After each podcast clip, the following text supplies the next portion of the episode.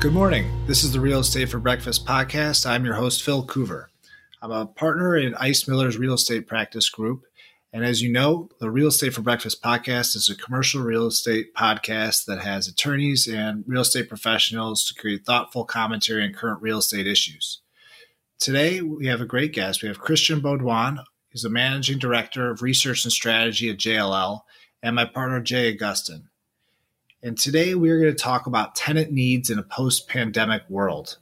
We wanted to have Christian come on because Christian is, is managing director of research and strategy, and he's brought on to help teams across the country and the world talk about various issues that uh, real estate occupiers face. And so he's a great resource because he aggregates all this data and all this information and then boils it down and assembles it and create something useful out of it for his team and his clients and his customers. And so we thought, what a great person to have to come on. And he had a great article that was on JLL's website about tenant needs in a post pandemic world.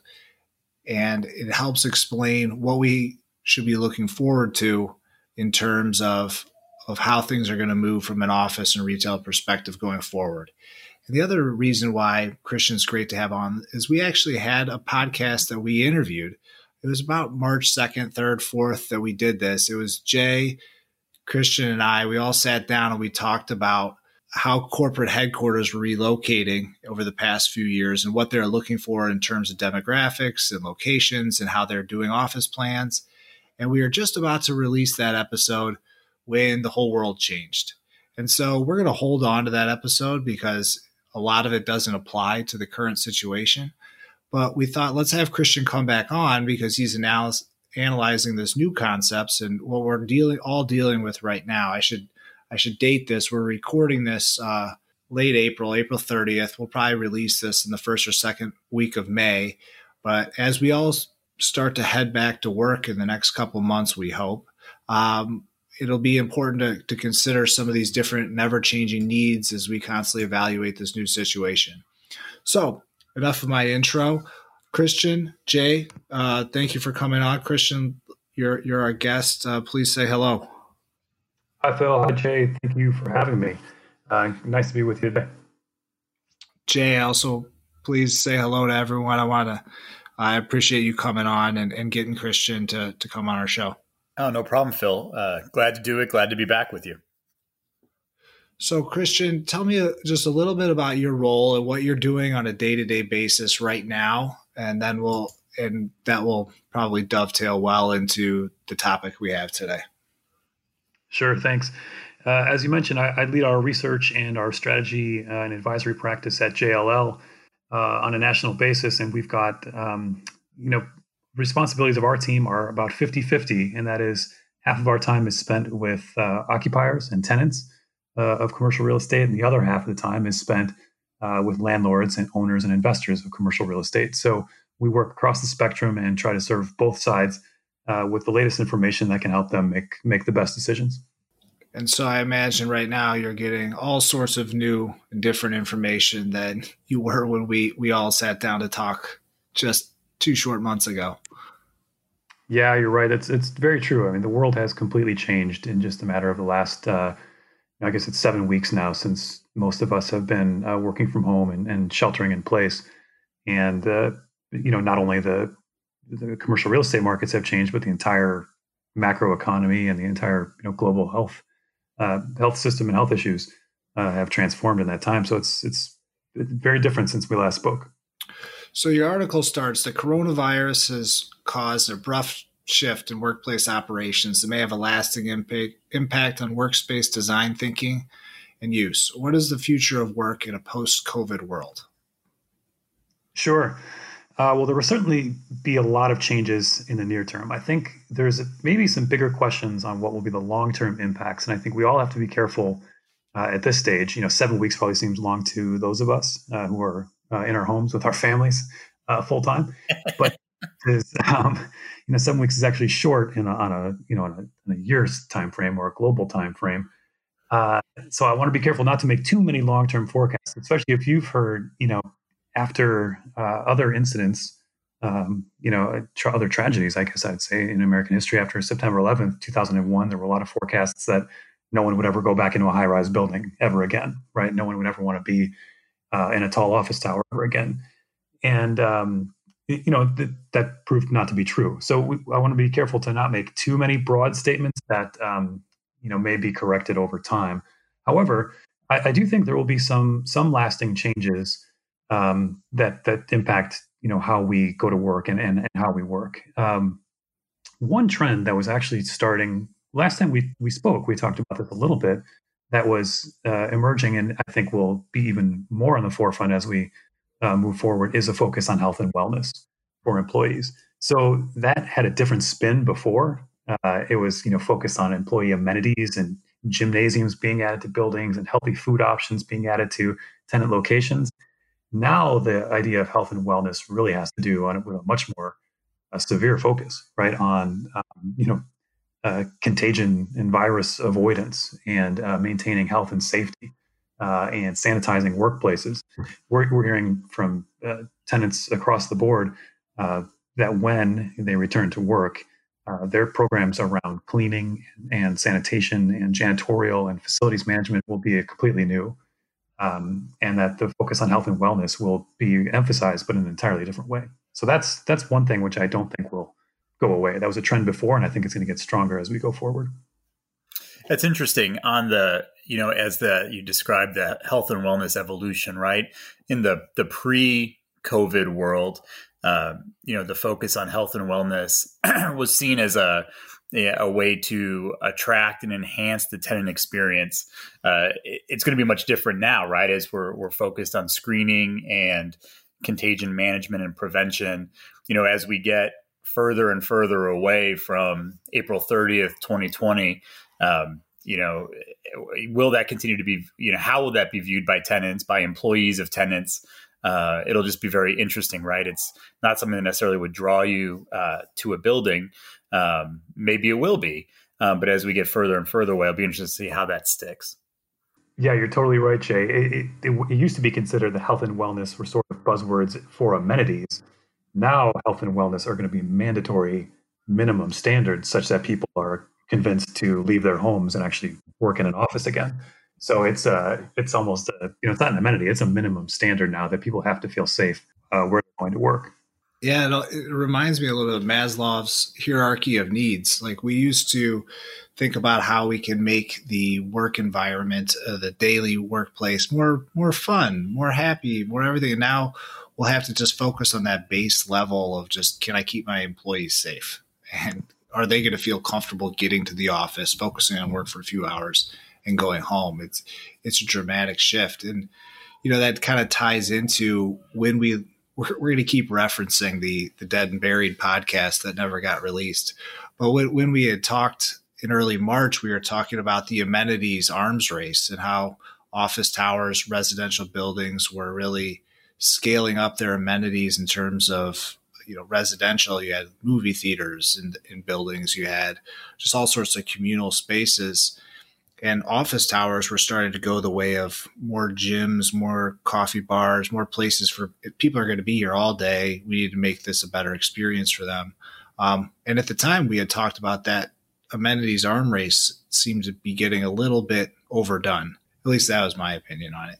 But you know, yeah. I think do you I think you've kind of already touched on this, but do you anticipate that amenities will be less of a focus or there'll be different types of amenities? Yeah, no, I don't think, you know, a lot of those things we talked about are going to go away necessarily, but they're certainly on the back burner uh, for the, the future, this, the foreseeable future. Uh, in, in, in the immediate future, it's going to be safety and wellness as a priority. And as we mentioned in the paper, it's actually private space uh, for employees to you know have some space to themselves, whether that's for work, um, you know, with a safe social distance from coworkers, but also space for concentration, uh, space for doing their own work. And I think that's going to be considered uh, almost a luxury in the workplace.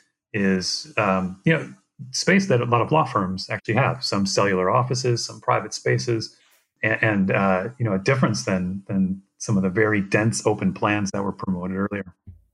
That's a question that I had for you. You know, we had, you know, spent a lot of time, certainly in the law firm space, but in most probably office uh, tenant situations, kind of focusing on hyper efficient spaces, you know, really drilling down the, you know, kind of the square feet per person occupying the space. And now, you know, many tenants have occupied spaces with exactly that concept in mind.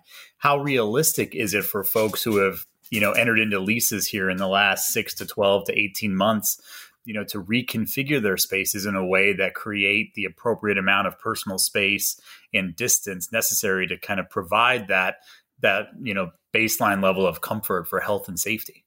Yes, you're totally right. And unfortunately, it's not that easy to reconfigure space especially in an environment right now where we are with uh, you know many companies which will be capital constrained due to the economic uh, you know situation and conditions. So there's there's probably very few companies out there that are going to have the capital and the willingness to go in uh, and completely renovate their space to give everyone more space now or go back to offices you know from from bench desks or whatever they had.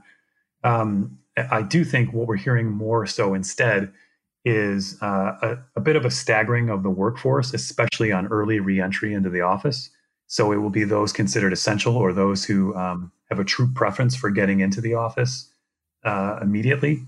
And that may be the first wave of employees who come in. And then, you know, say that's 20 to 40 to 60% of your employee base that comes back. That by its nature will allow you to have a greater spacing of employees just because you won't be completely occupied as we return to work. I think you know we're hearing a lot right now in the news about reentry and um, you know reopening of the economy uh, in certain states, and then you know others eventually.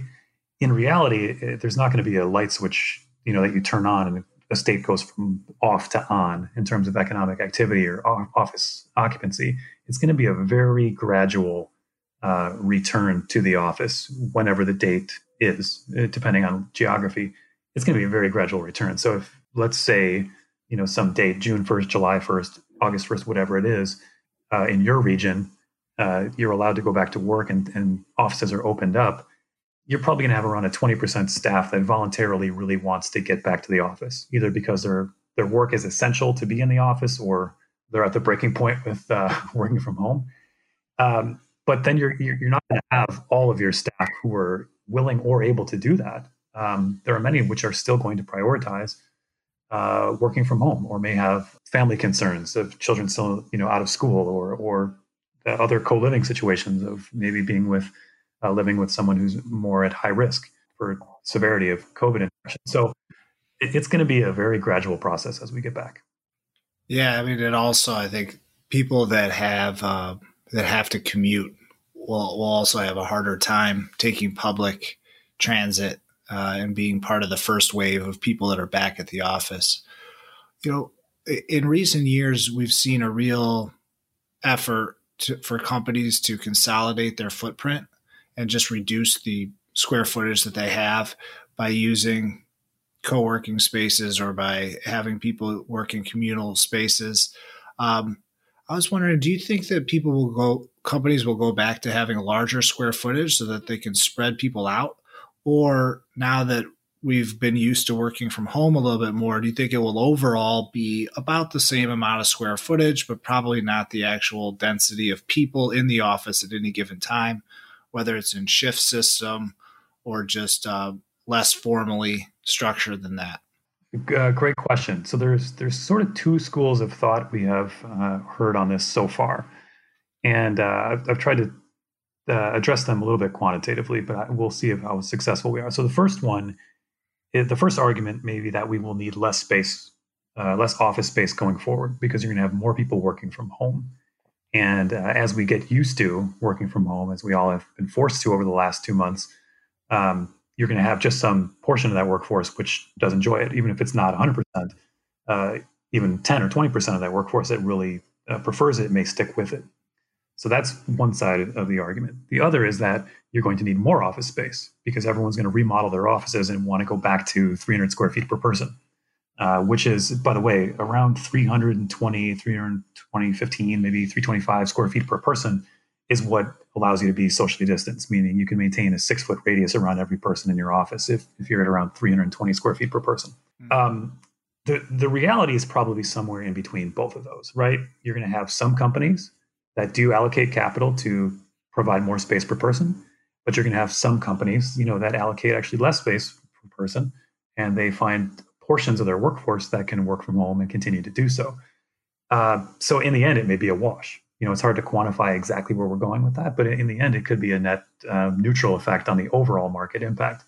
Um, in order to quantify this a little bit, we've just run a survey, and Phil and Jay, I'll send it to you guys if you're willing to take it. Uh, you can of course. part of the data set. Yeah, I'd love to. Uh, thank you. Uh, and we're, we're, we're surveying so far. We've got you know a couple thousand responses on and, and exactly this question: How are you doing working from home? Do you want to continue working from home, or do you are you dying to get back into the office? It turns out that around ten percent, uh, you know, of of the surveyed respondents say they would prefer to work from home on a full time basis, right, going forward. Around thirty five percent said they want to get back to the office full time. They need to get out of their house and they don't ever want to work from home again. But the rest, around 60, 65% of the respondents are somewhere in the middle. And they say they will come back to the office for necessary meetings, for important uh, projects, for collaboration, for their managers. But they also want to work from home when they can as well, cut down on their commuting, uh, save some time, save time on transit, save cost. And so I think what we're going to see going forward is kind of a blended, you know, a hybrid uh, workforce over the next several months and quarters and even years, where uh, the situation that's been created now is going to lead to a lot of people who maybe go in a couple days a week for work when they have to, and when or when meetings or client meetings are important. Uh, but the other times they'll work from home, and they've gotten used to having that ability. So um, you know, we may have a lot of us, and I could think even just the three of us who you know may return to the office when we can, uh, but it might not be every day. And um, if there's a lot of congestion and a lot of traffic, or there's you know a, a lower uh, commonality of meetings or something, maybe we'll stay home for a couple days. So um, that's at least my forecast. I don't know you know how true that'll prove to be, but it, it seems like a the idea of working from home or working in the office. I don't think it's a, a binary thing anymore. I think it's going to be a blended thing for a while. It'll be interesting, right? Because there are you know there are recent studies right that have said or that have documented that uh, you know the co-working or the communal working environments have proven to be significantly less efficient than the more socially distanced you know cloistered office type environments that had um, you know previously kind of ruled the roost. It'll be interesting when the analysis is done regarding uh, employee efficiency from working from home and whether again as we get some distance from covid uh, whether the results of those studies you know will will drive kind of employer requirements kind of independent of what their uh, employees feel comfortable doing. Yeah you're right. This it's going to be a big debate i think between a lot of uh, you know companies their hr teams their finance teams and their actual employee base uh, about where they want to be and what the company thinks is right for them you know to encourage collaboration and things versus you know what individuals feel comfortable with. Um, and I, you know, I, it's going to be a minority of the population, but I bet there is some percentage now, maybe it's 5% or less or something, but there's going to be some small, small percentage that just says, I, I'm afraid, right? Even after, after the entire you know, health situation is resolved, whenever that happens over, over time, you're still going to have a subset that just is, is very afraid. Just as, you know, still today, you have some people who won't fly, right? Uh, 20 years after September 11th. So um, it, it, there's some of these things have, have real lasting impacts. You know what else I was thinking about is when when there the research is done to say, well, how productive were people from home, and companies look at April, you know, second half of March, April, May. I would say it's possible that we're all actually capable of being much more productive at home than we will be in the month of April because we're worried about a pandemic and our kids were home. But once a new normal gets here and we kind of drift back into work and schools reopen, you know, I don't know when that is, but eventually, I, I would say that we probably are capable of being more productive from home than we will have been this past seven weeks because we won't have those interferences of the constant news cycle and trying to especially those first few weeks. I mean i just know i was checking every news story that came up and and having the children around and working with your spouse or significant other. Um, you know some of those other situations could change and we we actually might be more much more productive than it looked like we were in april You, yeah, you, you may be right, and and uh, I'm glad you bring that up. We've actually kind of run some of that analysis in our survey as well uh, on uh, self perception and corporate perception of productivity while people are working from home. And in, in general, it seems that uh, most employees are kind of in this 80% range of productivity compared to the office, meaning they can do about 80% of what they were doing in the office now from home. Some people don't have, uh, you know, as much support or technical support or IT or you know wireless connectivity or a good computer or multiple screens or whatever. Um, and so there, there's a little bit of a hindrance there. But you're right. As time goes on, you know these things can improve, and you'll get people who are more productive as they work from home. The contrast to that, though, there, there's a few other reasons to get into the office apart from pure productivity. You know, I mean, I, I think you can. It's safe to say you can do an Excel spreadsheet, or you can write a document, uh, or you can review a contract or whatever from home and be just as productive as your desk in the office. However, there are some things you just you you can't do, and some of those are, are social, right? It's very difficult to build a corporate culture remotely. I think you can probably maintain it uh, with with phone calls and conference calls and Zoom meetings or whatever, but it's kind of hard to build a culture from scratch unless people are meeting together in person and getting to know one another. And I think that you know those kind of things just uh, happen organically when people are physically together, socializing, and it's it's it's hard to build that kind of culture remotely. Similarly, it's actually kind of hard to train and onboard people uh, and hire new employees uh, mm-hmm. remotely. It's a difficult to do and actually get to know young professionals and new employees and to coach them up and mentor them. Furthermore, it's really hard to grow in your career remotely. I can't think of any CEO or managing partner or managing director at any firm who worked from home for the last 20 years and didn't come in and didn't have a lot of personal relationships at their firm, you know, and kind of political network within their firm to rise up through the ranks. And, and then uh, the last point is uh, innovation, which is kind of a buzzword, of course, but um, it's it's fairly easy to do rote work at home. It's kind of hard to innovate at home unless you're kind of sitting, you know, together in a conference room with a bunch of people solving a problem. You know, the most corporate problems, as formal as corporations have become, are solved in a conference room, you know, at seven at night and they've ordered in some pizza and they, they get the problem done. And then they move on and they can pivot quickly. We're in a you know a, world that's really disrupted by technology every day and you know new industries are getting disrupted by tech. And i don't know how you address that kind of disruption if you've got just everybody in their dining room table or their kid's bedroom where i am right now.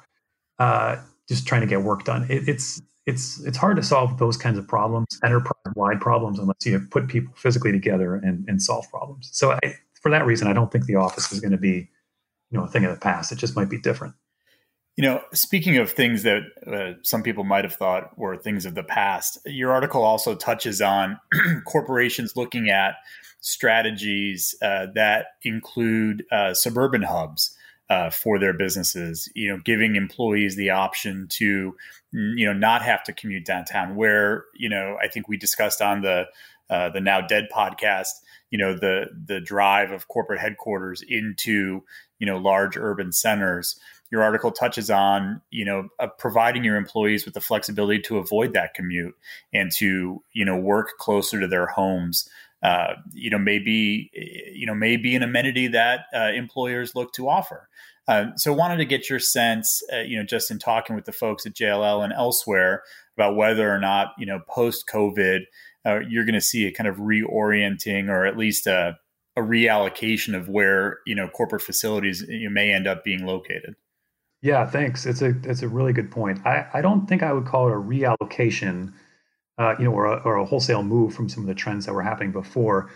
Um, but I do think you're going to see uh, the increase of satellite offices. Um, so, you know, actually, you, you, mentioned JLL. We have our global headquarters in downtown Chicago, but we have a satellite office in Rosemont near O'Hare Airport uh, for our suburban staff to touch down. We have a, a small office in Westmont, um, in the western suburbs for someone who are suburban located uh, to work and not have to commute all the way into the city.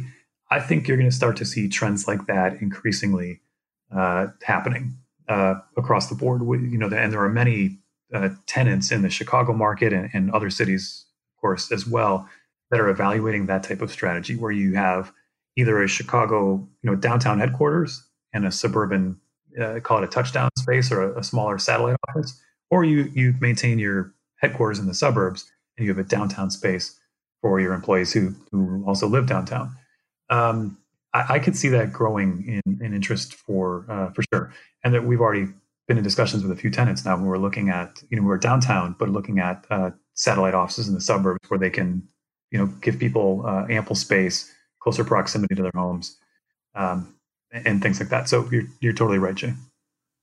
Yeah, I mean, uh, I've I've considered that myself. We have, you know, I'm in the downtown Chicago office, but we have a DuPage County office, and I've been thinking about that. I was like, well, if I if I need to go in to do a closing here in the next week or two, would it be better, safer, just to drive over to the DuPage County office rather than try to navigate getting into downtown Chicago and going up a high rise and going through an elevator system? Um, so that is interesting. I mean, it's definitely a thought process that employees have right now. Yeah, I think you're you're absolutely right. What's going to happen, uh, in your opinion, with uh, all of the co-working spaces that have, uh, you know, popped up over the last 36 to 48 months? How, you know, they're, you know, they're across the landscape in our our urban markets.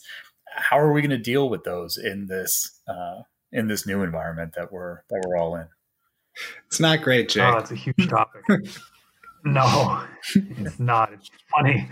Uh, you know, just before before we're recording this podcast, that we had an internal call uh, at JLL to, to talk about this. Um, it's it's going to be a, a, a, serious issue uh, in the markets. Um, now, co-working providers uh, were responsible for almost forty percent uh, of of net absorption in a lot of markets uh, across the country over last year, over 2019. So a significant amount of space has been absorbed uh, by co-working providers, and they have a they kind of run the gamut in terms of uh, credit quality right now and and um, you know financial viability. I think you know some of the largest uh, like WeWork and others were able to grow uh, exponentially over the last couple of years based on uh, you know a significant amount of venture capital funding um, you know, there's you know, much less of that right now, uh, so they need to you know make money from ongoing operations.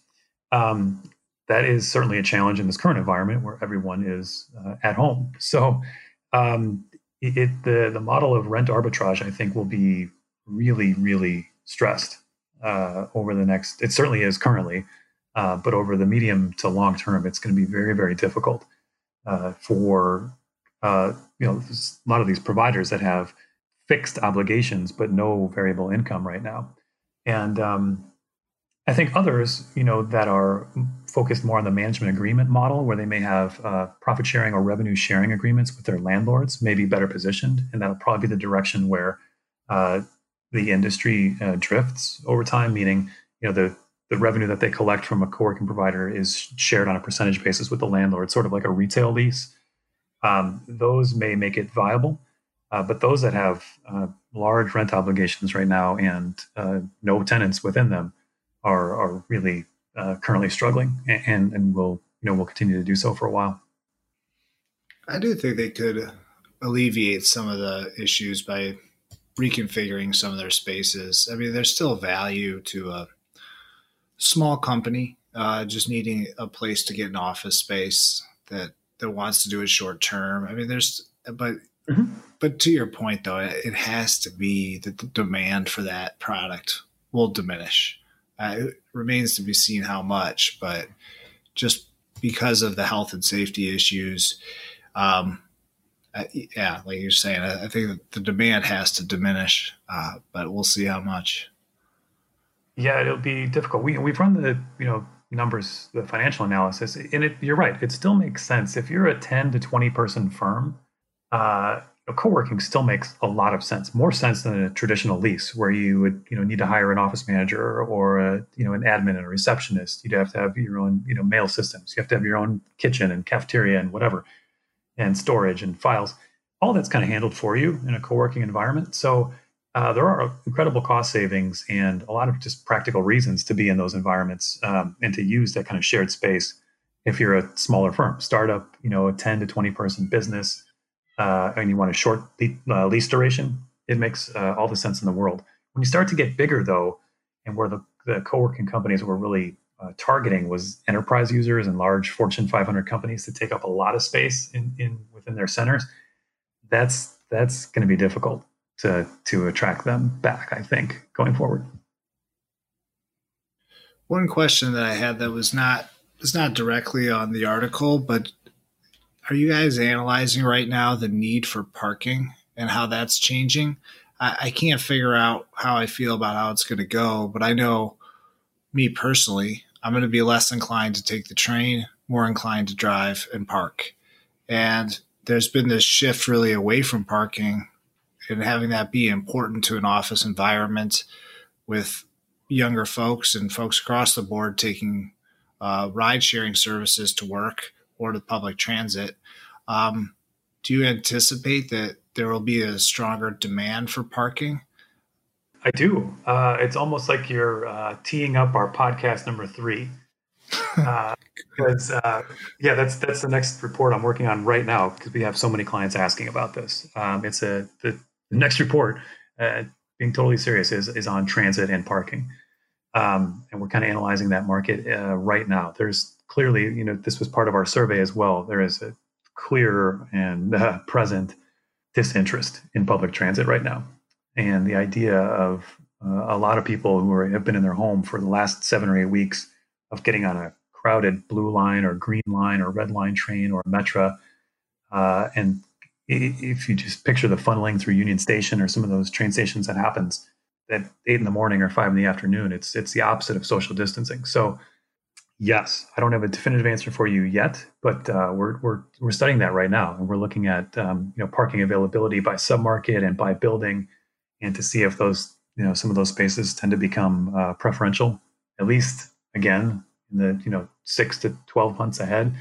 Beyond that, you know if there's anything um, cynical but positive about this, you know Americans do tend to have short memories, so you you know you can envision a time by 2022 or 2023 when things are um, you know, completely back to normal, right?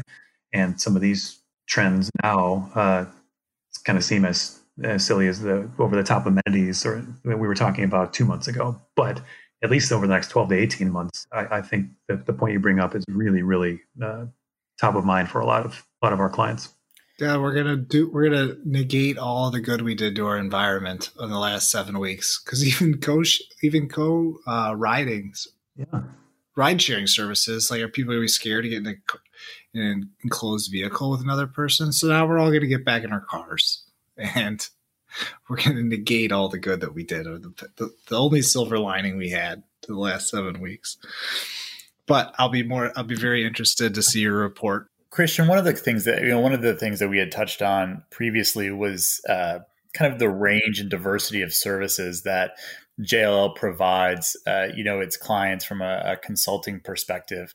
Your article touched on uh, the, what the owners of Class A buildings in China are doing with respect to monitoring, um, you know, the health and welfare of, mm of tenants and guests in their buildings. Uh, to what degree or to what extent is JLL uh, helping its clients kind of work through those policies, whether it is a reorganization of their office, how they manage, you know, their their office buildings, entries and exits. Who is uh, is JLL in a position to um, advise uh, on those steps? And, and if so, how are you even going about, you know, formulating a, a program that an owner or an occupant could put into place uh, to help their res- help their um, their tenants, their employees, and their guests kind of operate in these spaces in a safe way? That's a great question. Thanks, Jay. Sorry, I had you on mute for a second, but we absolutely are. Um, and we are engaged with on both sides uh, again of the of the equation. Uh, one with assisting tenants in their reentry plans to the workplace, uh, two in assisting landlords with their uh, building preparations uh, in a you know in in readiness uh, for you know for occupants to come back. So um, we absolutely are engaged um, with an extremely high number of clients right now on both of those types of uh, consulting and advisory assignments. So to answer how we're doing that, um, you know, we've put together a a, a detailed, you know, multi-step plan for um, at least our guidance on the right way to enter a building, starting with you know government restrictions and regulations, and then moving further, uh, you know, into individual tenant needs, and then into, into um, specific actual employee needs. So we've put together a guide. If you want, I'll I'll, um, I'll send it to to both of you guys after our, our call, and you're you know free to have it or distribute to clients if if there's of interest.